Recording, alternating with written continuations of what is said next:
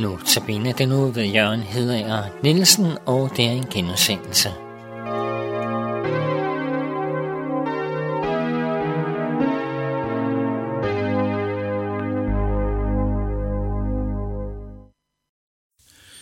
Når jeg skal ned i byen, så kommer jeg forbi et hus, hvor der på facaden står Gud er kærlighed.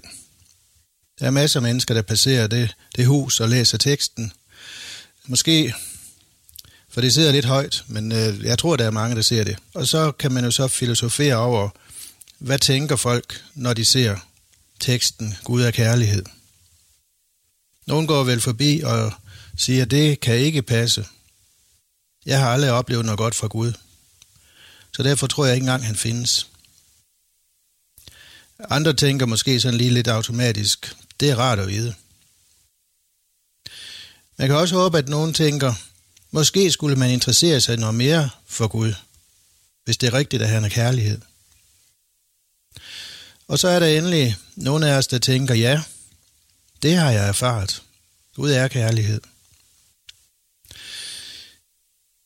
Men hvad betyder sætningen egentlig? Hvad siges der om Guds kærlighed i Bibelen?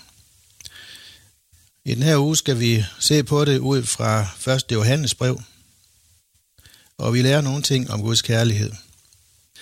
Alle lever af Guds kærlighed. Vi er blevet til på grund af Guds kærlighed. Og hver eneste glæde i livet skyldes Guds kærlighed. Gud har skabt os som mål for sin kærlighed.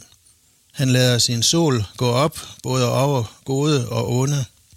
Hver eneste menneske er genstand for hans kærlighed. Men kærlighedens væsen er, at den ønsker at blive mødt med gensidighed. Når en elsker mig, kalder det på min kærlighed. Og sådan er det også, når Gud elsker.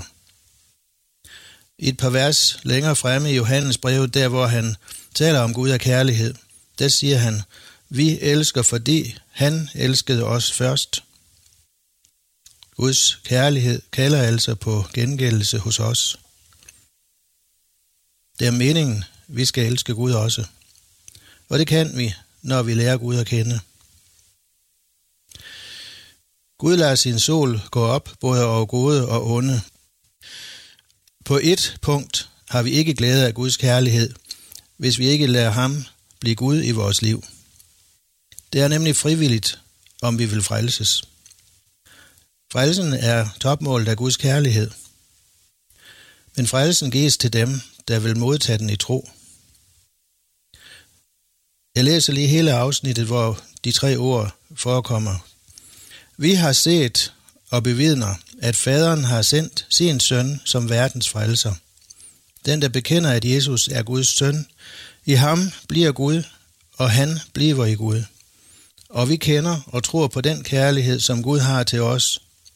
Gud er kærlighed, og den, der bliver i kærligheden, bliver i Gud, og Gud bliver i ham.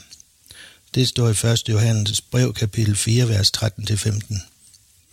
Og det tales altså om en gensidighed. Gud elsker os, og vi elsker ham, fordi han har frelst os.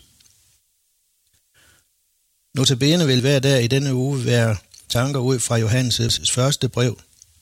Måske er det en idé at finde Bibelen frem, inden andagten kommer i radioen, og så slå op på 1. Johannes brev, så vil jeg hjælpe til at finde de vers, vi skal se på.